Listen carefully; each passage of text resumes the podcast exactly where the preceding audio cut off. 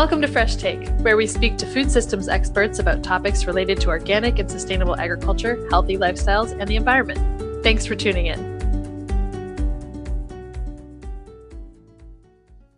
Welcome to our latest episode of Fresh Take. I'm your host, Andy Emrich, Programs Director at Florida Organic Growers. Along with me today as co host is JC Rodriguez, E&O Specialist at FOG. Today, our guest is Lisa Mish, the Director of Farmer Outreach and Technical Assistance at Rural Advancement Foundation International, or known as RAFI. Lisa, thank you for joining us. Happy to be here. Can you give us some background on RAFI, um, your mission, vision, and uh, maybe a bit about your role at RAFI? Yeah, so RAFI USA is the Rural Advancement Foundation International USA, uh, founded in 1990 and our office is located in Pittsboro, North Carolina, but we work broadly throughout the Southeast um, on direct services for farmers and nationally in terms of our policy advocacy. Uh, our mission is challenging the root causes of unjust food systems, supporting and advocating for economically, racially, and ecologically just farms. Um, and overall, you know, we want to see thriving, sustainable, and equitable food systems.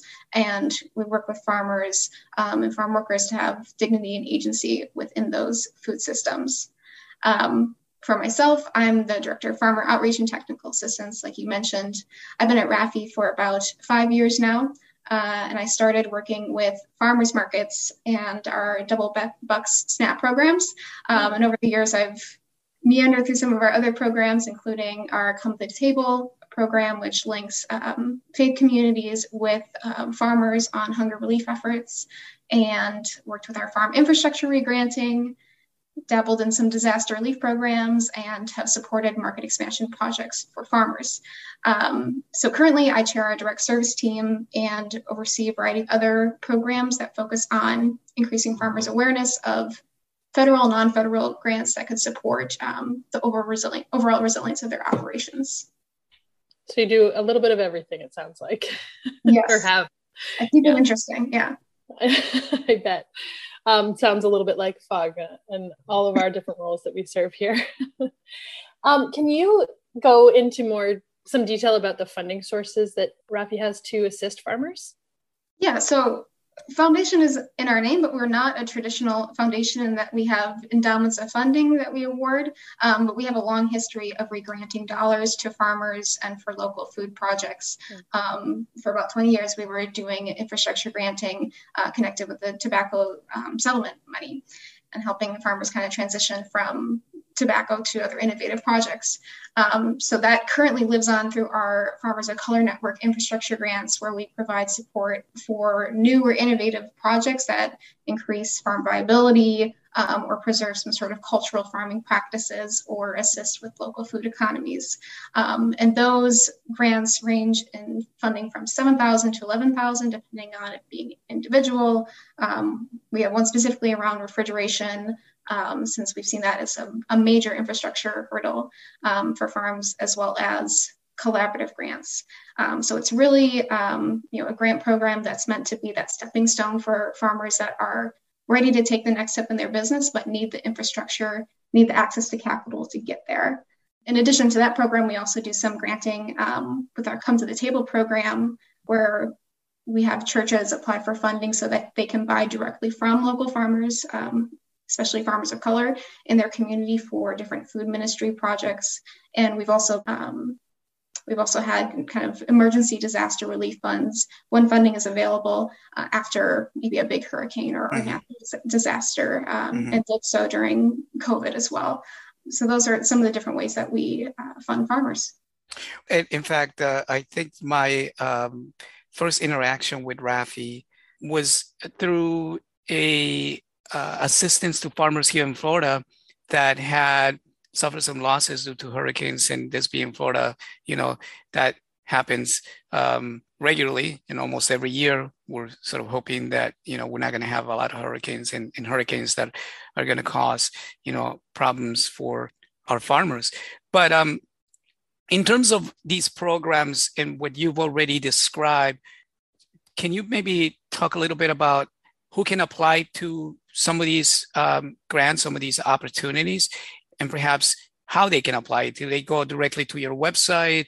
Uh, is it based on some schedule during the year, or in the case of when maybe uh, there is a hurricane, uh, how soon can they maybe check the website to find out, you know, opportunities? Yeah, in terms of the Farmer Color Network infrastructure grants, the application this past year actually just closed. And so that we usually do have a cycle that runs about early January to February. Um, and again, it's it's dependent on the funding that we receive from year to year. And so this year actually ended up being smaller. And so the, the applicant pool was smaller. But um, in terms of eligibility, um, you know, we look for farmers that identify as farmers of color, um, receive a significant portion of their income from farming um, have been in production for at least two years and then are located in the Southeast region, which um, is on our website, but it's, it's, 13 states, DC and Puerto Rico and US Virgin Islands, and, and mm-hmm. Florida is one.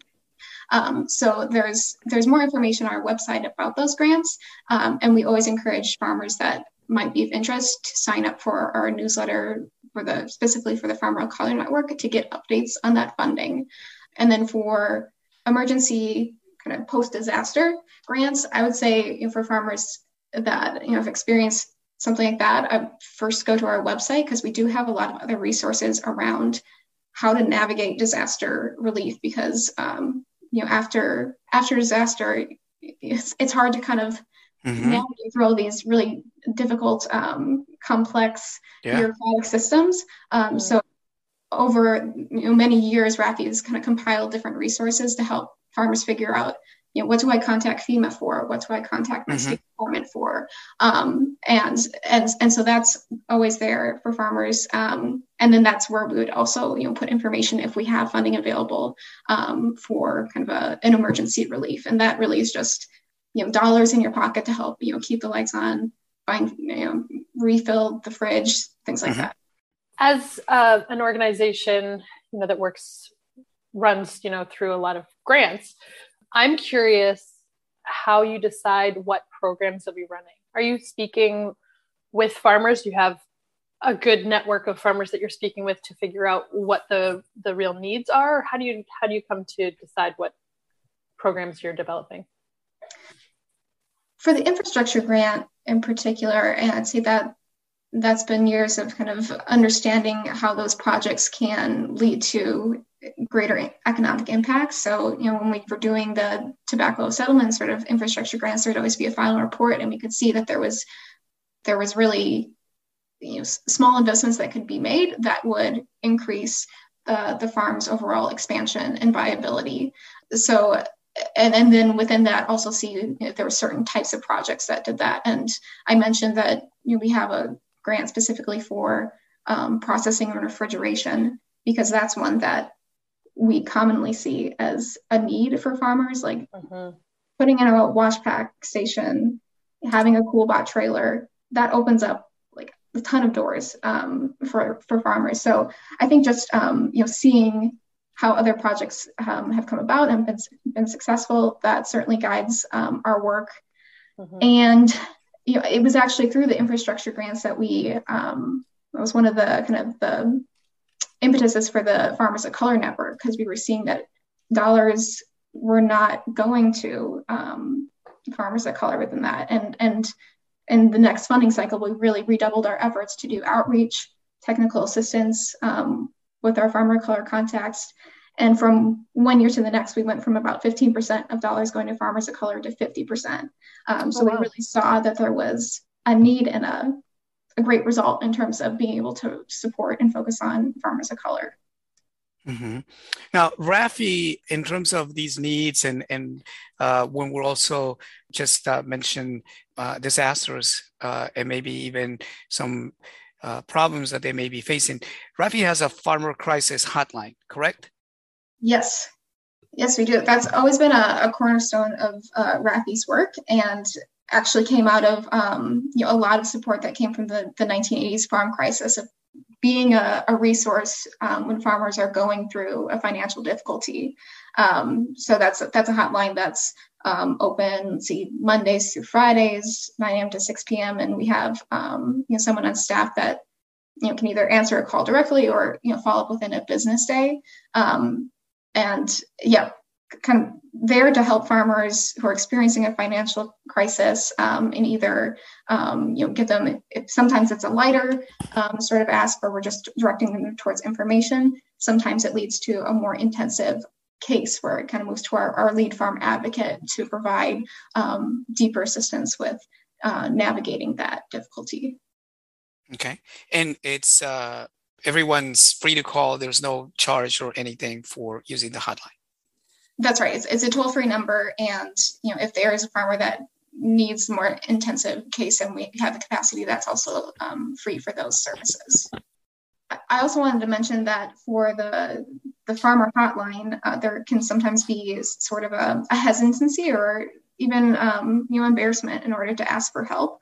Um, and and what we know from answering the hotline over you know our 30 years is that any farmer can go through a financial crisis and can mm-hmm. encounter stress and difficulties and it doesn't reflect at all on their their management or their decisions. Um, so there really is no um, there should be no embarrassment or fear of calling. Like we're there to help and um, you know financial difficulties can precipitate from natural disasters crop loss things completely out of their control. Sometimes it's you know generational transfer or um, you know being denied for credit um, you know there's there's foreclosure there's you know, discriminatory contracts. Um, there's lots of reasons that farmers call but um, you know it's it's farmers that have half an acre to you know 2000 acres. So um, it really is open for for all. And um, if there are farmers listening and are in a similar boat or would just want to kind of talk through something that's that's happening that's causing them stress um, they're encouraged to call.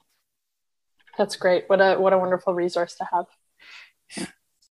Can you go into more detail about the the resources for resilient farms project that Rafi hosts?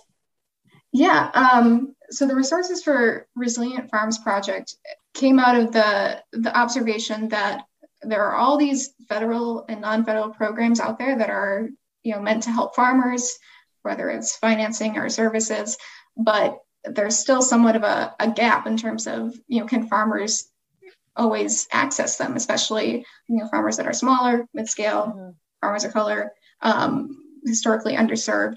So the program focuses on you know how can we improve outreach, awareness of different um, USDA programs, and then additional technical assistance um, in order to kind of decrease that gap and uh, help farmers with you know greater farm resilience of their operations. Um, and currently, our, our focus areas within uh, that, that program is um, FSA disaster relief programs. There's a, a, number of them for like livestock indemnity and emergency conservation, um, as well as the the NAP program, which is the non-insured crop assistance disaster program, and even just registering for a farm number or starting to work with your FSA office. You know, for a lot of the um, the farmers we work with, there's been not much interaction with their FSA office for very good reasons. Um, if there has been like a, a long history of discrimination uh, mm. with other previous farmers in their family, um, or just general wariness and um, anxiety about working with kind of the, the, federal government. So a lot of our work right now is kind of sort of like an extra marketing arm for FSA in terms of helping break down what exactly these programs are, are they relevant to the farmer, um, both in terms of their commodities and where they're at with their operation, and what are the next steps they need to take in order to access them? I know that it can be so confusing when you're looking at, you know, where you might fit in, what services you actually need. It must be so nice to have somebody be that go between and explain those projects and programs that are out there that's what we're trying to do and in all the different ways both in, in flyers and um, you know, short video clips and webinars um, really trying to find the ways to make it um, accessible and, and understandable um, where farmers are and that don't require reading a long uh, legal document or um, mm-hmm. scouring the website and in fact just sort of following on um, what andy just said i'm wondering if maybe you can for those other organizations or people who work with growers or farmer organizations, either here in Florida or some of the other places where we have an audience, is what is the best way for them to you know work with rafi you know do that sort of communicating the needs and challenges currently uh, for organic growers is trying to complete a needs assessment throughout the state or what are some of the barriers challenges and things that like we've been discussing people face and perhaps you know talk to you guys about some uh, some of those things what are some of the ways that you think you know can benefit all of us in terms of that dialogue well, I mean, we'd certainly love to hear from either farmers or other organizations that work with farmers. You know, if there are sort of common common barriers mm-hmm. for mm-hmm. the accessing these prob- problems, and we've certainly you know started collecting those on our own. Um, we have we have a, a you know a, a, page on our website. Um, we also have a dedicated email, which is resources for resilient farms at rafiusa.org, mm-hmm. um, as well as a, a, phone number and inquiry form on our website. Those are all the different ways to get in touch with us, um, and and we'd be happy to share and we want others um, to share the different outreach materials that we've created um, and and know that farmers can get in touch with us if they would like more of that one-on-one assistance because sometimes it just you just need someone to talk to and, and to walk through it. So um, we are certainly a resource for that. Can you tell us of any you mentioned that you know you provide webinars and, and videos and things like that. Do you have any any upcoming events or um, videos that are coming out that people should check out?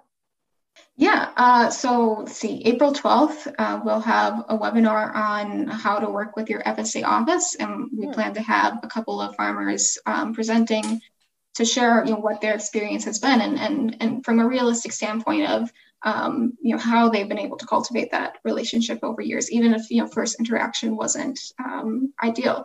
So uh, that registration is coming soon. Um, we also had a, a, webinar about a month ago on NAP crop insurance, and that is uh, up on our YouTube page. Um, so I encourage others to, to check that out to get a overview of what exactly NAP is, because that is a, a complicated, um, can seem as quite a complicated um, program on its face. And then perhaps I'll also plug um, the Farmers of Color Network has um, a market readiness webinar series um, this spring, and their next one is April 28th, and it's on GAP and organic certification. Oh, very cool. Um, can you actually go into a little bit more detail about that market readiness? What does that all involve?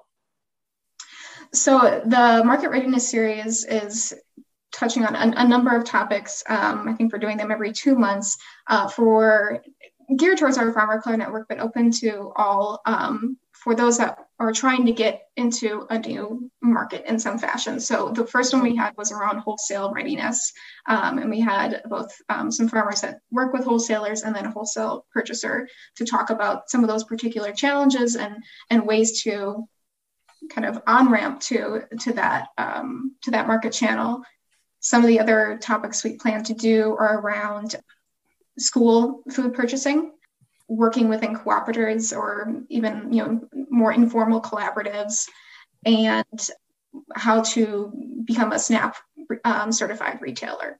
So that will be kind of from from February to I believe October this year. Yeah, different ways that that farmers can um, add to their market channels. That's so great. I, it just feels like such a great opportunity to for farmers to get real feels like real concrete information that they need in order to succeed in business in their farm businesses. Absolutely. That's the goal. Um, so we've talked about uh, the resources and programs and funding that is offered by rafi but are there any other organizations that you would want to highlight um, in terms of other funding sources for farmers or programs that might be of help in any kind of financial crisis or or even beyond? Yeah, so um, one one I'll highlight is Farm Aid. Uh, you know, they're they've been in the game for a while in terms of helping farmers that are in crisis. So they also have a hotline um, on their website uh, and has some resources for those that are you know in in some sort of stress. So I I um, suggest them. Another thing I'll mention is that if farmers aren't receiving their local county's FSA newsletters or NRCS newsletters, newsletters, they should you know get in contact to make sure they're receiving them because then they'll they'll know when the local programs are available. So there's there's lots that you know RAFI doesn't know in terms of what's happening in a particular county, but um, that's one way to get really localized information. And then maybe I'll also mention you know farmers can sign up for RAFI USA's newsletters that come out monthly, and and we always send out updates on kind of the the latest funding programs or things that might be of interest. So that's another place to look. Wonderful. What great resources, and we're so glad that you're out there doing the work. Um, if people want to find you, just before we wrap up, uh, your website is www.rafiusa.org. Perfect. Well, thank you so much for joining us today. We really appreciate you taking the time. Yeah, thank you for the invitation. Well, thank you so much for joining us, Lisa. And thank you all for listening today. Check out our website for more resources and more episodes of Fresh Take. And don't forget to check out our Food Safety for Farmers podcast, which you can also find on our website, foginfo.org. And tune in next time. Thanks.